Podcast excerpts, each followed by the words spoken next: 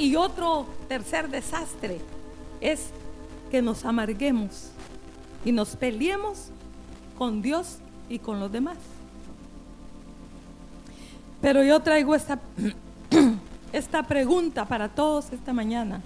¿Está Dios con nosotros en todo lo que hacemos? Hermanos, hablemos un poco de la vida de José. José nació en una casa con grandes desventajas. La hermana de su mamá, que era su tía, era esposa también de su papá. La sierva de su tía era esposa de su papá y la sierva de su mamá era esposa de su papá también. En esa casa había refriegas, contiendas, disensiones, celos, envidias, dificultades. En ese hogar nació José. Y siendo muy joven, su mamá murió. Haciendo una pequeña reseña de su vida, ¿verdad? Eh, sus hermanos, aunque su padre lo amaba, sus hermanos lo aborrecían, le tenían envidia. ¿Y qué hicieron? Lo vendieron como esclavo.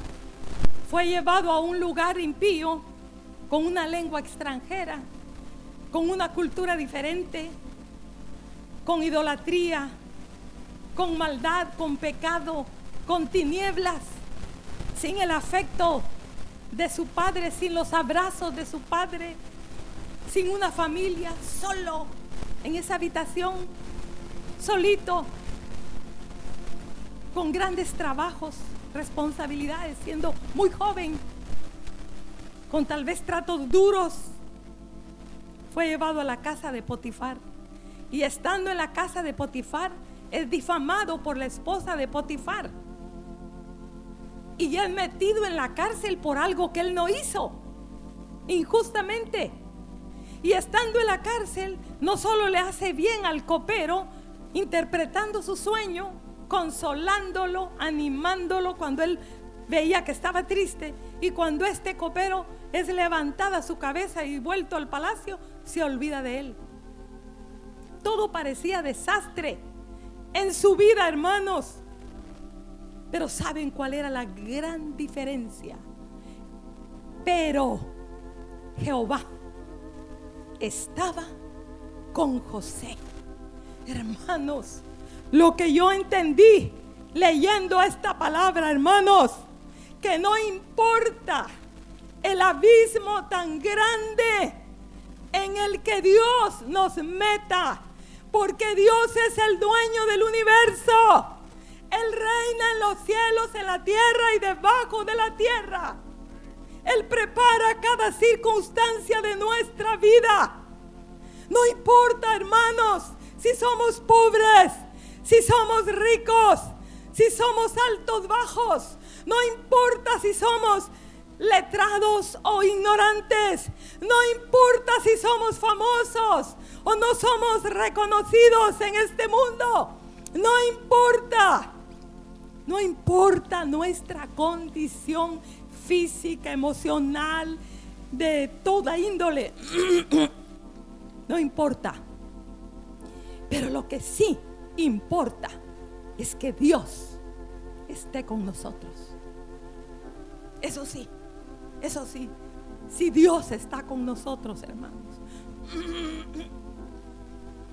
Esa era la diferencia de José.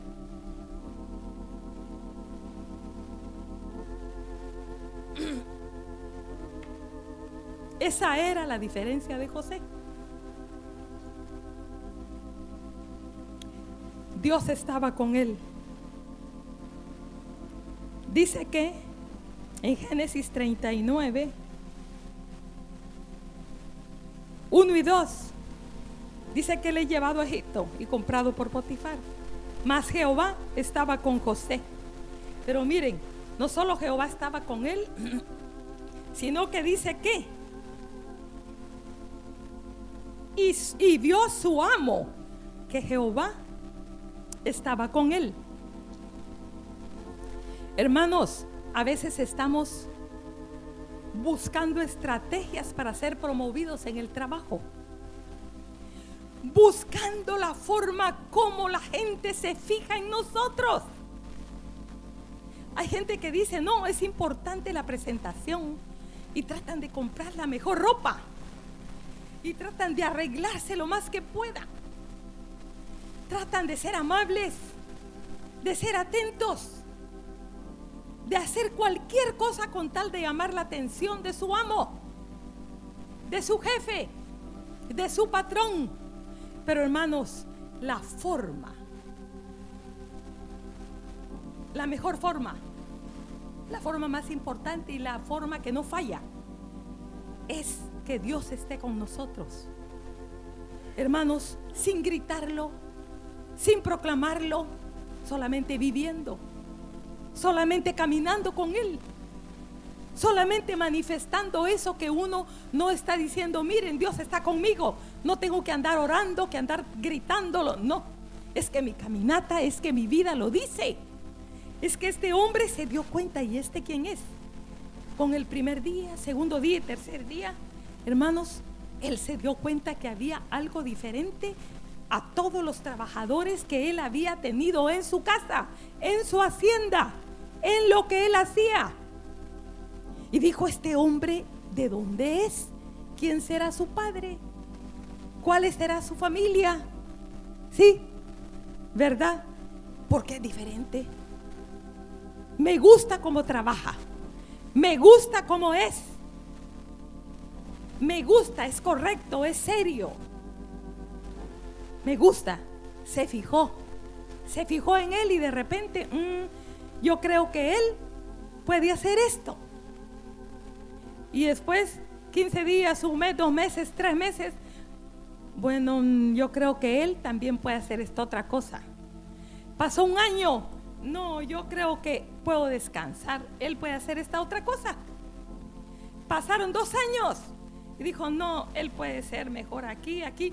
Hermanos, cada vez que el tiempo pasaba y este hombre se daba cuenta de la caminata de José, de la vida de José, él decidió mejor que se encargara de todo. Y se fue unas vacaciones largas y descansaba.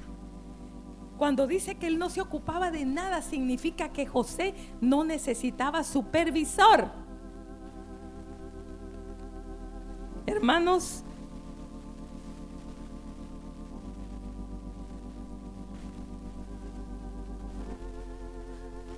Pero hay otra cosa que les quiero decir también, que el jefe de la cárcel también se dio cuenta que Dios estaba con José. Pero miren aquí, entonces, cuál era la causa de que Dios estaba con José. Número uno, hermanos, este joven estaba lleno del temor de Jehová. Lleno del temor de Jehová, es obvio, porque dice que él cuando era estaba en su casa informaba de la mala fama de sus hermanos a su padre esto nos da a entender que él no participaba de sus malas obras, de lo que ellos hacían incorrecto. Él se apartaba, él temía a Dios, él honraba a su padre. Y él iba y le decía, papá, mis hermanos hicieron esto y esto y esto. Yo los escuché hablar de esta forma. Hermanos, él guardaba su vida. Él honraba a su Dios. Lo honraba cuando lo veía la gente, cuando lo veía su padre, pero lo honraba cuando no estaba su padre delante de Él, porque ese es el verdadero temor. Hermanos, temor de Dios, hermanos. No es aquel que nosotros manifestamos cuando la gente está encima de nosotros. Cuando nuestros padres nos están regañando momento tras momento porque no somos obedientes y tememos. Ese no es temor de Dios, hermanos.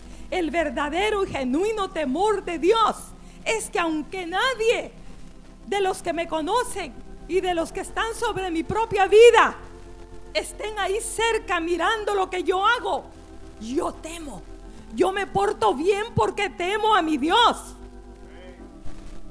Este hombre, este joven, estaba lleno, lleno del temor de Dios. Y ese temor no le permitía salirse del camino. Y la palabra del Señor dice que el que anda en ese camino significa que no se sale, que camina ahí, por muy torpe que sea, no va a extraviarse. Otra señal que muestra la historia que este joven temía a su Dios es lo que le respondió a la esposa de Potifar cuando ella le insistía para el mal. Ella le dijo, él, le respondió, ¿verdad? miren, aquí hagamos un pequeño paréntesis, aquí veo otra lección. Hay una diferencia entre la tentación que vino sobre David cuando él subió al terrado, porque estaba en un tiempo de ociosidad, de descanso. ¿Verdad? Es importante, hermanos, cuando somos tentados, en dónde estamos, si somos colocados ahí por nuestra propia vida, nuestra propia caminata, o si nos toca ahí, haciendo nuestra responsabilidad, haciendo nuestro oficio. Porque la palabra del Señor dice que Él haciendo su oficio entró a la casa.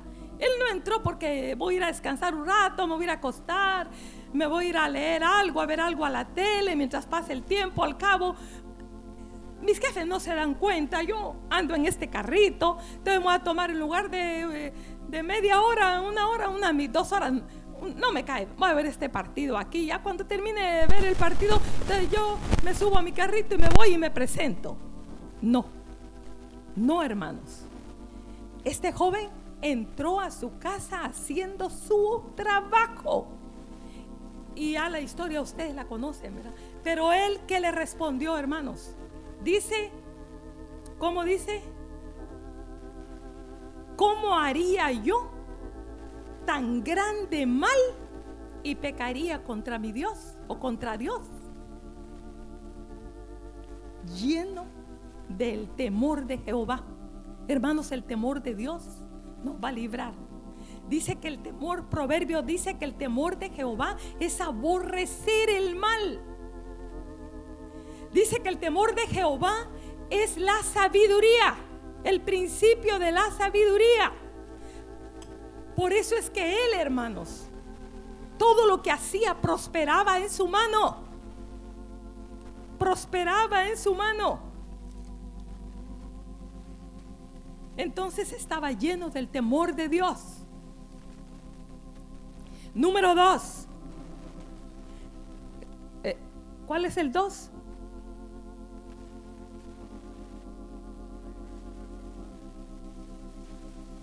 Bueno, digamos que es, pero digamos que es el 3. Yo lo tengo como el 2 aquí. Eso se lo di como un paréntesis. Pero el 2 es, hermano, necesitamos el temor de Dios para ser buenos trabajadores, para ser buenos esposos, esposas, para ser buenos hijos de Dios, para ser buenos vecinos, para dar testimonio a nuestros parientes, el temor de Dios hermanos, para hacer una buena influencia al mundo. Una buena influencia al ambiente donde nos movemos. Necesitamos caminar en el temor de Dios. Que cuando pasemos, hermanos, la gente también tema a Dios. Cuando nos ve pasar. A causa del temor que está en nosotros, la gente va a temer. Yo creo que cuando este José caminaba por esa casa y por su hacienda, y en la hacienda estaban los trabajadores. Cuando él llegaba y se acercaba a ellos, ellos cambiaban su postura. Tenían respeto en lo que platicaban, en lo que hacían. Tenían cuidado porque venía José, porque lo respetaban a causa del temor de Jehová que había en su corazón. Hermanos, en este mundo la gente nos va a respetar a causa de la altura en que andamos a causa de nuestra conducta, a causa de nuestras actitudes, a causa de la vida de Dios que manifestamos en lo que hacemos y dónde estamos. Tenemos un porte, un porte que da elegancia. Como les dijera, el temor de Dios, hermanos, se va a manifestar en nosotros, en nuestro vocabulario. Miren, hermanos, necesitamos tener un porte hasta en las bromas que hacemos. los jóvenes de esta época, aún los jóvenes cristianos se han diluido en el mundo. Yo te digo esta mañana, no te diluyas en el ambiente del mundo, no seas como el mundo. Se hacen bromas por el teléfono, cosas vulgares, bromas, chistes que no son de tu altura. Eres un príncipe, eres una princesa de Dios, eres un hijo de Dios. Tenemos que manifestar un porte, una estatura, una, una conducta donde verdaderamente la gente diga, este es un hijo de Dios. Número dos, entonces, José, hermanos, porque es que Jehová estaba con él y todo lo que hacía prosperaba. Todo, todo lo que tocaba. ¿Recuerdan aquel rey Midas? Todo lo que tocaba se convertía en oro, pero es una fantasía, ¿verdad? Pero todo lo que este hombre tocaba, todo proyecto que él iniciaba y hacía, la mano de Dios estaba ahí y lo prosperaba. Decía, vamos a sembrar tal cosa en la hacienda de Potifar. Daba, daba la cosecha. Las vacas engordaban, producían, no se morían. Las ovejas, lo que fuera de la hacienda, era prosperado. No había confusiones en los números, en los papeles, no se perdían. ¿Sí? Llegaba a una oficina, digamos, estoy tratando de, manifestarles la situación, ¿verdad? No se iba al sistema cuando él llegaba. Llegaba exactamente cuando estaba trabajando el sistema. Luego que él se iba, decía, ahorita no importa, decía Dios, que se vaya. Pero ahorita viene mi hijo, yo lo voy a ayudar. Y el trabajo que podía hacerse, según el, el mundo le cuesta dos horas, lo hacía en media hora. O sea, prosperado, hermanos, eso, eso quiere darnos Dios a nosotros. Que la vida sea más, más ligera. Pero llevamos cargas pesadas, naturales, hermanos, sobre nuestros hombros que Dios no quiere que llevemos. Que Dios no quiere que llevemos. Porque no lo buscamos. No buscamos la ayuda. No buscamos su voluntad. No buscamos su aprobación. No buscamos su sabiduría. Como dice Proverbios que el entendido madruga a poner su oído al poste para ver Dios qué le dice. Porque no sabemos qué será del día. Hermanos, ¿cómo va a ser ese día? Y hay cosas que nos agarran por sorpresa. Dios ya la sabía y estaba esperando ahí de madrugada por nosotros o en la mañana antes de salir para darnos la clave, para darnos la guianza, para darnos la protección. Y pero Dios permite las consecuencias para que en medio de las consecuencias nos acordemos que somos hijos de Dios y que tenemos que salir de la casa, que no tenemos que salir de la casa sin haber orado, sin haber tenido un tiempo con nuestro Creador, con nuestro Dios, con nuestro amo principal. Porque la palabra del Señor dice que sobre un grande está otro más grande. Sobre nuestro jefe hay uno que reina y ese es Él, es Dios. Entonces, número dos era diligente, trabajador, esforzado y honrado. Oigan bien, diligente, trabajador, esforzado y honrado. Por eso es que su jefe confiaba en él. Él no tomaba lo ajeno, él respetaba los límites, él respetaba el horario, él trabajaba en esa casa y en esa hacienda como que era su riqueza, como que era su dinero. Él no, hermanos, son ideas del comunismo eso que decir, este se está enriqueciendo a costilla de mi fuerza. No debemos de pensar así, hermanos. Debemos de pensar de que somos hijos de Dios y que donde vamos debemos manifestar el olor de su conocimiento. Dios nos ha mandado a brillar, a resplandecer en el sitio donde estamos.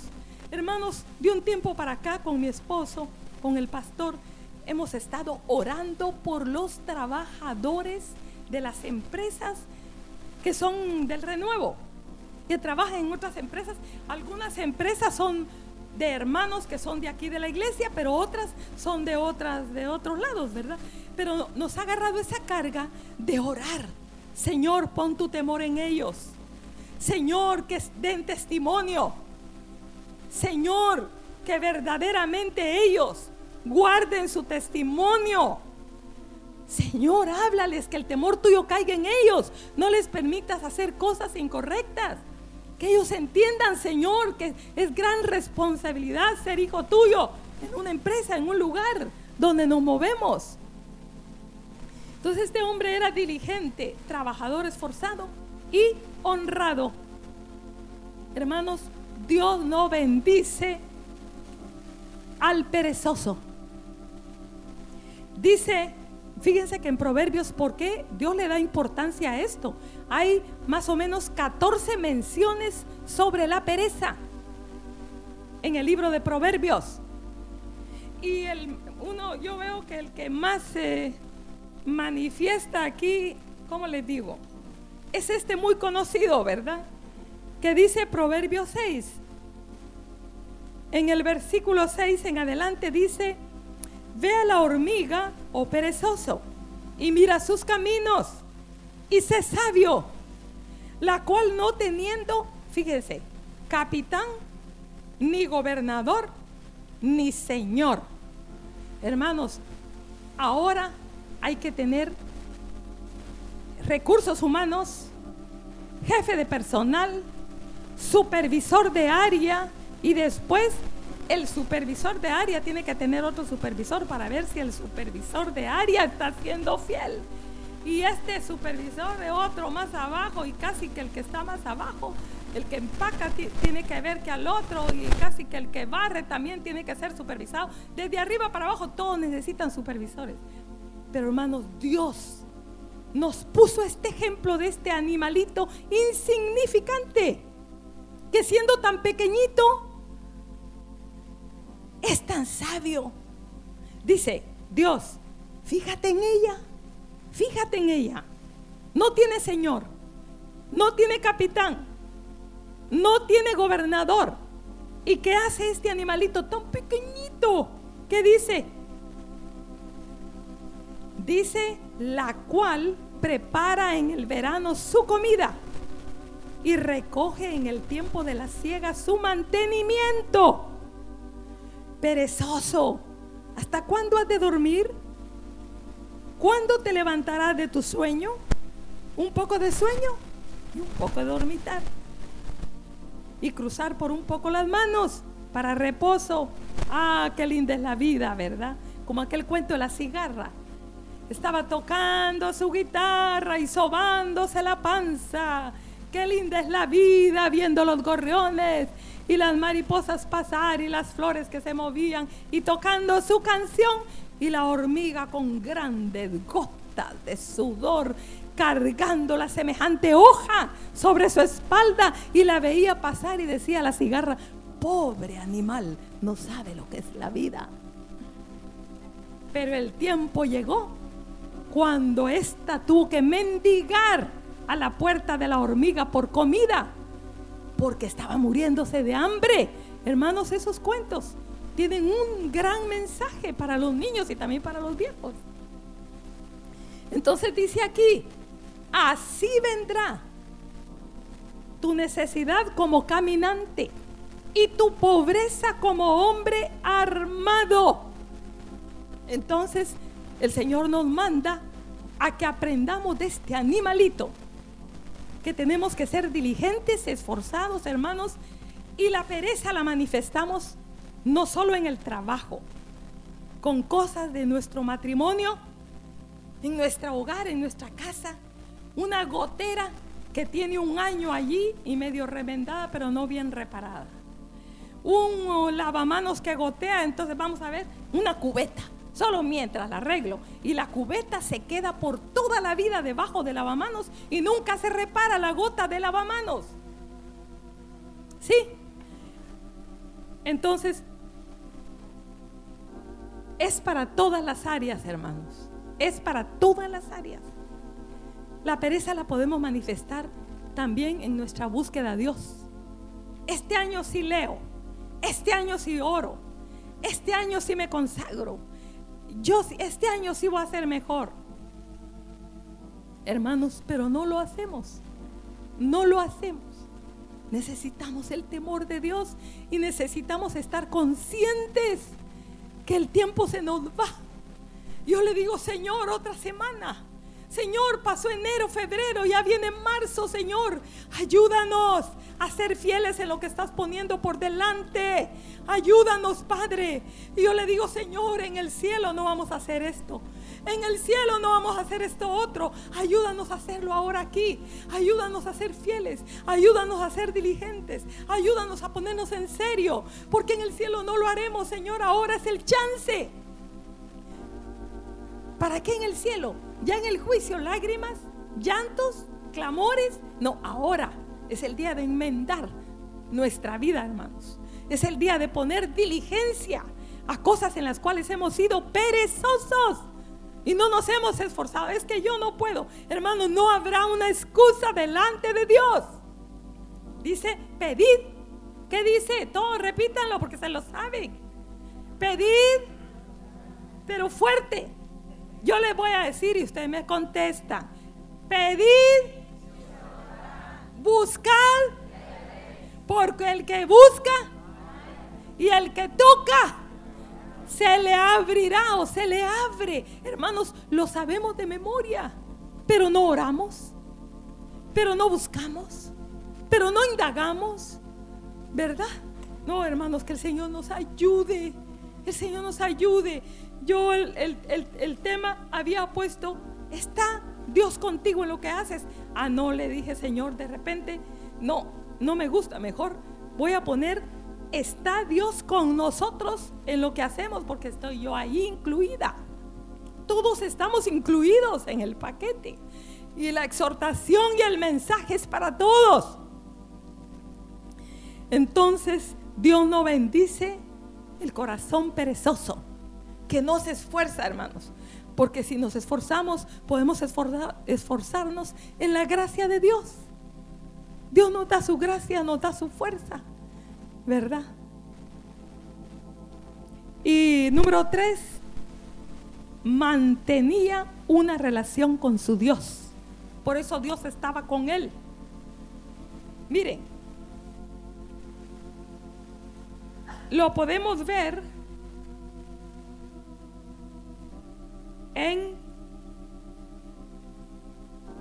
Es obvio que él mantenía una relación con su Dios por su conducta, por su vida, su caminata. Pero miren en, el, en Génesis 40,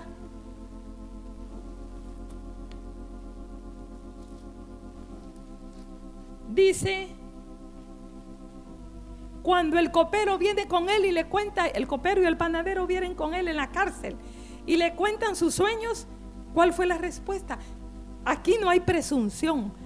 Aquí en esta respuesta, esta es la respuesta de un hombre que está caminando con Dios y que tiene una relación fresca con su Dios.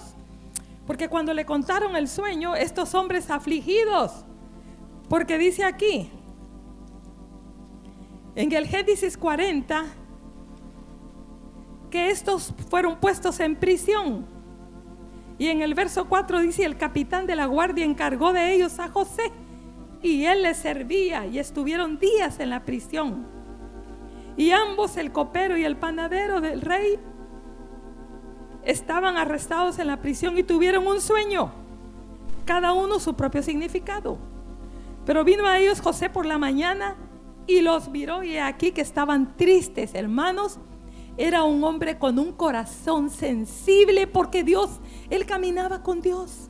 Él se dio cuenta, estos muchachos están diferentes, están tristes. ¿Qué te pasa vos? ¿Por qué te veo así? ¿Y tú? ¿Por qué estás triste? ¿Qué les sucede? Entonces ellos, una cosa que me llama la atención es que le dice, ¿por qué parecen hoy mal vuestros semblantes? Ellos le dijeron, hemos tenido un sueño y no hay quien lo interprete. Hermanos, cuando una persona camina con Dios en un trabajo, en un lugar, la gente se acerca, tiene confianza para preguntarle cosas acerca de Dios. cuando uno da mal testimonio y tiene mala conducta, ¿qué, se van a acercar a uno para preguntarle algo de Dios? Para hacerle una consulta. No, hombre, si dicen, este está peor que yo. Entonces, ¿cuál fue la respuesta? Cuando ellos le dijeron, no hay quien nos interprete el sueño. Seguramente ya se lo habían contado a, Zulá, a Sutano, a Mengano y a Perecejo.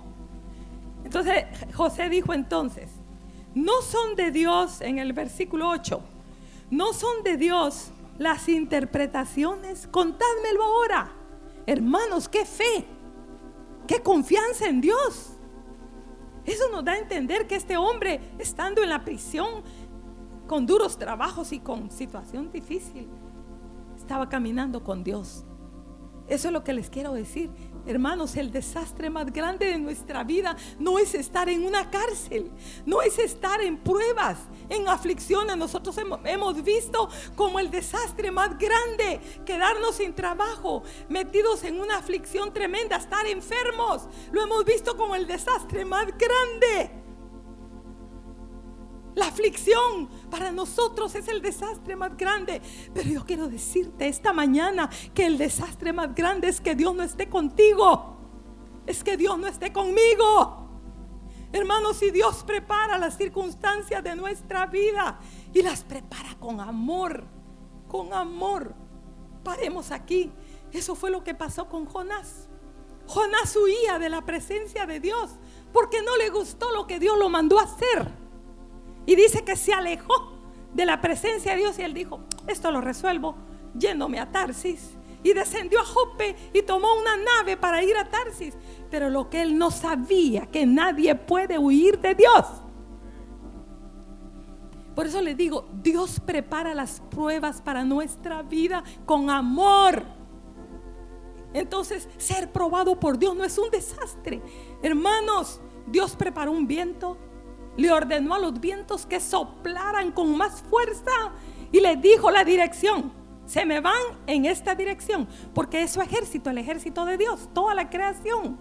Están a sus órdenes, a su mandato, y le dice a la tempestad, enfurece, tienes que ser fuerte, tienes que ser fuerte y soplar sobre esa nave. Y dice que los marineros temblaban porque sentían que la nave se partía porque estaban los instrumentos de Dios en su apogeo. El viento soplaba, las olas se levantaban lo más que podían. El mar estaba embravecido porque Dios le había ordenado que se embraveciera. Y está, pero me encanta que dice, y Dios preparó esto, y Dios preparó lo otro. Y dice, y Dios preparó un gran pez. Era grandote, porque él dijo, tiene que caber Jonás. Sabía cuánto medía Jonás, era bueno. Entonces el pez tiene que ser grande. Y cuando dice que lo preparó, yo pienso que hasta en ayuno lo puso. a ese animal se le fue el hambre para que no tuviera muchos peces adentro en la barriga, ¿verdad? Y para que estuviera preparado el, el estómago para recibir a Jonás. Hermanos, ustedes no ven el amor de Dios. Ustedes no ven el amor de Dios. Hermanos, yo quiero ver. Yo quiero ver el amor de Dios en los sufrimientos que permiten mi vida. Yo no quiero quejarme. Yo no quiero amargarme. Yo quiero ver el amor de Dios. Él prepara todo, hermanos. Dice también, yo creo que él mismo le dio la orden que lo vomitara, pues. Era un pez obediente. Cuando él lo preparó, dijo, este me va a servir. Este está grandote. Y lo buscó de acuerdo a cómo le iba a servir, ¿verdad? Bueno, pero después, hermanos, que aquel estaba bravo porque Dios no mandaba el juicio, le dio la profecía, le gritó que Nínive iba a ser destruida y se va a sentar en aquel monte. Como quien dice, bueno, ahora vamos a ver. Pero yo ya sé que Dios lo va a perdonar, pero por si al caso sucede algo, estaba con esa actitud sentado ahí y Dios hizo levantar una calabacera, una sombrita preciosa sobre él. Dice, Él preparó eso, Él lo preparó. Son los instrumentos de Dios. Pero después preparó un gusano comilón. Y travieso, que le comió la raíz y en una noche, al despertar el alba, la calabacera uh, se secó. todo preparado por Dios. Hermanos, si uno dice, solo esto me falta. Solo me falta esto porque todo me sale mal, todo me sale mal, todo me sale mal. La gente está contra mí. Eh, todo me solo me falta morirme. Y eso fue lo que dijo este Jonás, ¿verdad? Mejor me muero. Pues ya, si es un desastre mi vida, no podía ver la mano de Dios que estaba sobre él, el ojo divino, hermanos. Dios, Dios decía, si le entro por aquí, tal vez aquí. Porque dice, ¿qué tenía yo que hacer con mi viña? La podé, la acerqué, le puse una torre para vigilar, todo. ¿Qué no le hice más? ¿Qué no podía hacer con mi viña? Pero dice, en lugar de dar buenas uvas, dio uvas agrias. Hermanos, es lo que Dios ha hecho con el pueblo y es lo que ha hecho contigo y es lo que ha hecho conmigo. Dios dice, tal vez de esta forma se quebranta. Tal vez con esto eh, se vuelve al camino. Tal vez con este otro se vuelve obediente. Tal vez aquí me busca y, nos cerca, nos mete en cautividad, nos mete en la enfermedad, nos mete en las situaciones difíciles. ¿Qué no hace Él? Todo preparado con amor. No, él, no quiere matarte. Él no quiere destruirnos. Él quiere bendecirnos. Él quiere que entremos en lo mejor de su herencia, en lo mejor de su reino, en lo mejor de lo celestial. Todo es para bendición, no es para destrucción. Porque yo no quiero, dice, la muerte del impío. Dice, yo quiero que todos procedan al arrepentimiento. Por eso es que estoy retardando mi venida. Y, a veces pensamos que hasta Dios está peleando con nosotros. No, hermanos, el amor de Dios es grande. Dios preparó cada prueba para Jonás. Dios preparó cada circunstancia para José. Y entonces él mantenía una, una relación con su Dios. Hermanos, eso nos va a librar una relación con Dios nos va a librar. Eso libró a José, eso libró a Sadrach, Mesach y Abednego y a Daniel estando en la mero fuego de la prueba. Hermanos, también ellos extranjeros y metidos en un lugar impío, perverso, diabólico, idólatra, alejado de su familia también Oh, hermanos, en tinieblas, en peligro de muerte, porque iban a matarlos a todos, los sabios de Babilonia. Pero la relación con su Dios los libró. Porque ellos buscaron a su Dios en la hora negra. Ellos vigilaron, ellos ayunaron, ellos se humillaron y Dios le reveló el misterio a Daniel. Y fue con el rey. Y ustedes conocen la historia Hermanos, entonces el desastre no es estar en una prueba, no es estar en una tiniebla, no es estar en el fuego, no es estar en bancarrota, no es estar en fracaso. El desastre más grande es que Dios no esté contigo ni conmigo.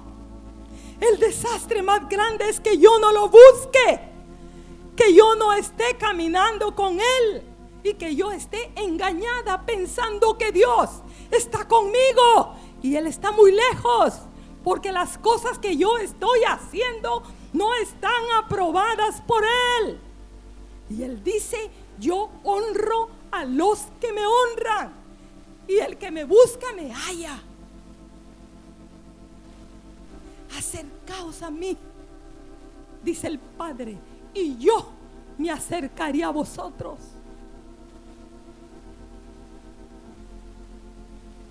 Entonces, el cuarto que yo tengo, el tercero mantenía una relación viva con su Dios.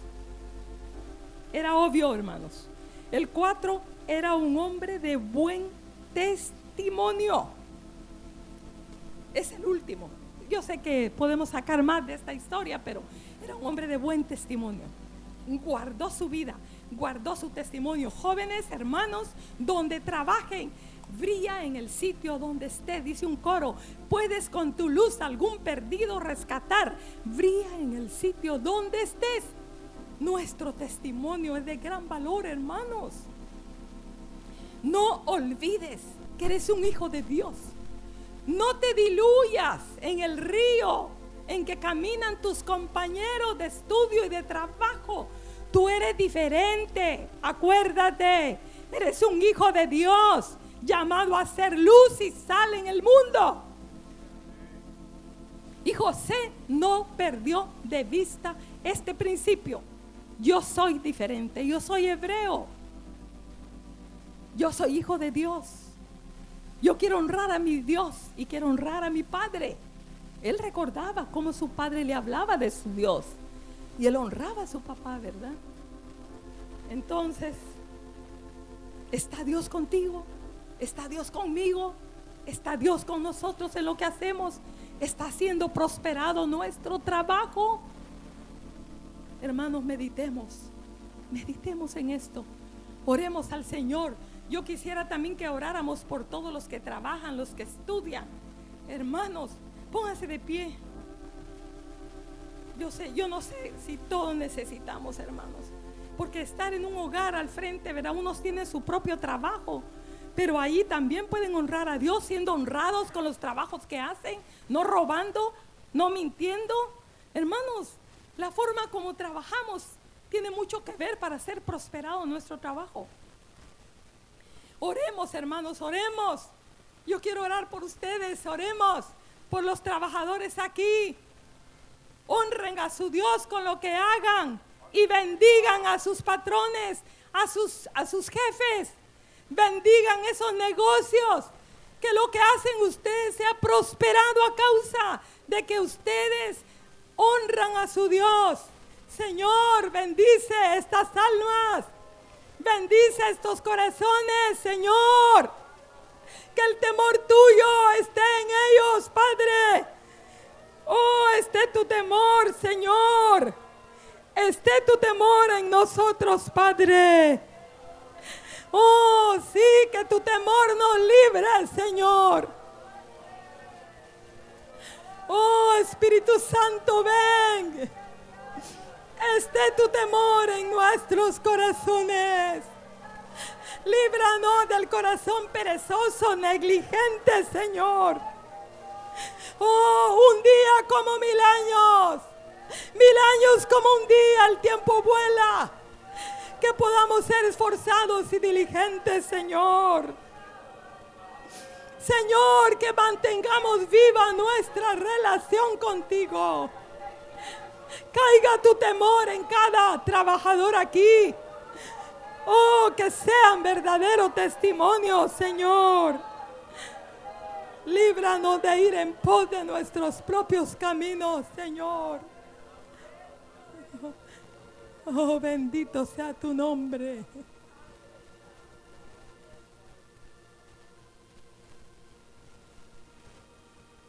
Bendito sea tu nombre, Señor.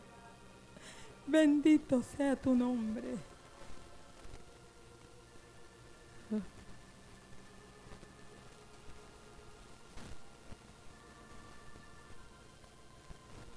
Mm.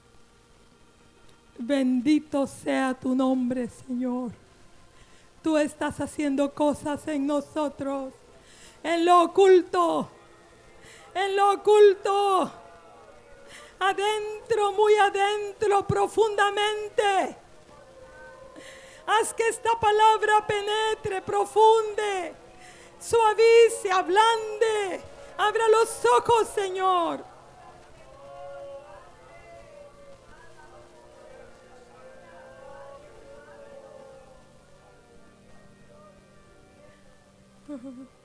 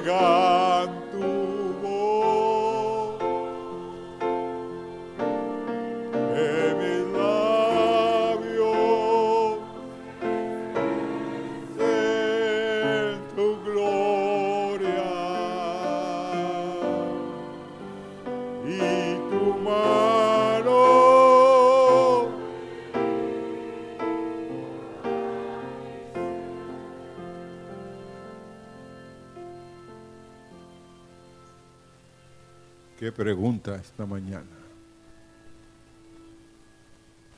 ¿Está el Señor con nosotros en todo lo que hacemos? Dios no descansa. No está cansado.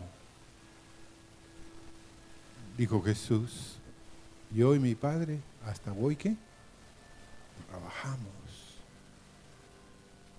Nosotros después de ocho horas tiramos cualquier cosa.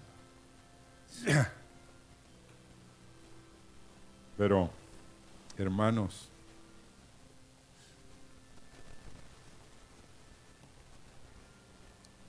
hay una hermana en la congregación que les mandó a los jóvenes acerca de la vida de José, la vida de, de Daniel.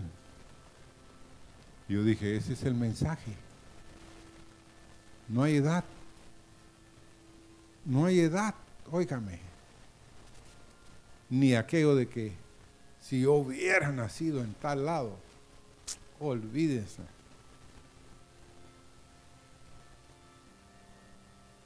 Moisés,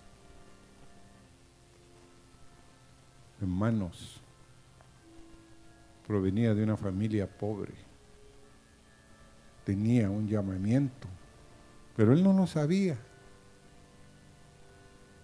Y su madre lo, lo puso en una canasta en el Nilo. Pero ¿quién dirigió la canasta?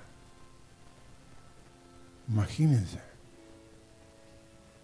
Pero Moisés nunca se olvidó de dónde había venido. Y hermanos, estuvo trabajando para su suegro 40 años. 40 años por una mula, como les dije un día aquí. ¿Qué salario recibió? Bueno, ah, recibió una esposa y como y dos hijos. Pero hermano, la realidad es que fue una paga muy reducida, ¿o no? Por la comida trabajó, por la esposa. ¿Y cómo pudo ese hombre oír a Jetro cuando llegó y le dijo lo que haces? Qué mansedumbre, hermanos.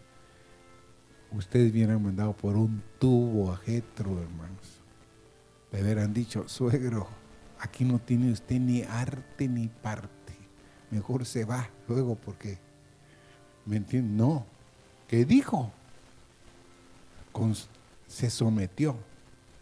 Yo estuve en un seminario teológico en Guatemala y nos pusieron a comentar de esto. Y hermanos, yo puse ese comentario, que solo los mansos heredarán la tierra, que los que se humillan. Y yo les dije, era tan manso que pudo oír a alguien que lo hizo trabajar con un salario miserable. El maestro me puso, ¿y de dónde sacó esto usted? De leer la Biblia. Y hermanos, Dios ha sido bueno con nosotros. Jehová estaba con Moisés. Jehová estaba con Daniel, estaba con José. Está contigo. Pero si tú estás con Él. Porque hay quienes creen que Dios está con ellos, pero Dios no está con ellos porque ellos no están con Él. Señor, esta mañana queremos responder, Señor. Tú no eres injusto en ninguno de tus tratos. Y a pesar, Señor, de todo lo que nos ha pasado, Señor, donde nacimos, como dijo nuestra hermana, qué hogar vio este hombre, que su padre tenía un montón de mujeres, que las siervas de sus esposas eran también sus mujeres. Señor, él pudo haber pensado, no soy mejor que mi padre, pero Señor se apartó en un lugar donde nadie le daba a él ánimos, pero él había puesto como una rama fructífera que sale del muro bendecir a otros, que otros recibieran, Señor, de las bendiciones que tú le dabas en lo privado a Él. Señor, que tu temor venga sobre nosotros esta mañana. Líbranos del corazón, Señor, que no tenga tu temor. Señor, que no seamos perezosos, Señor. Pero no solo lo natural, sino también que no seamos perezosos las cosas espirituales. Señor, te agradecemos. Estas palabras han venido de un corazón, Señor, tratado por la mano misericordiosa tuya y queremos agradecerte tus palabras, Señor.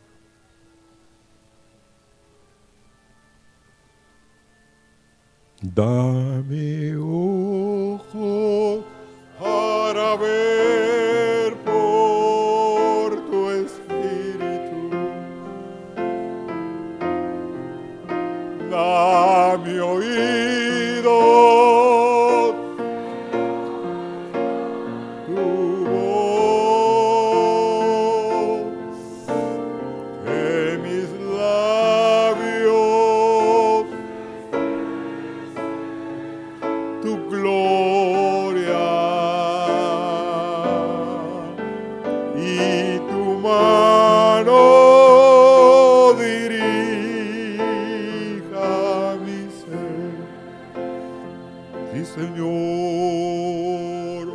ojos abiertos.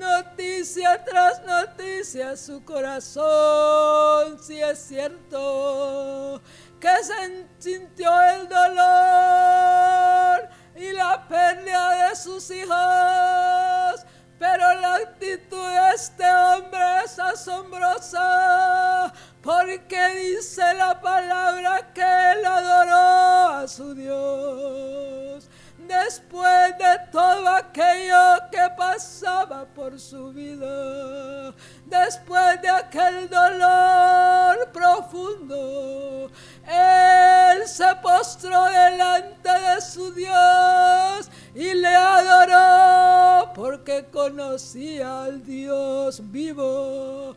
Así os digo a vosotros, pueblo mío, acordaos de mis palabras esta mañana. Acordaos de mis palabras y llevadlas en vuestros corazones y viviréis para siempre, dice el Señor a esta mañana su pueblo.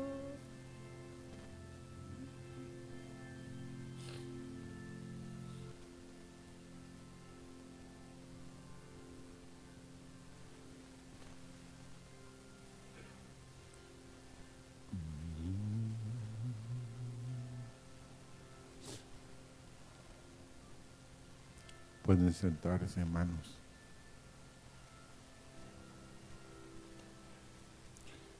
Y solo tengo dos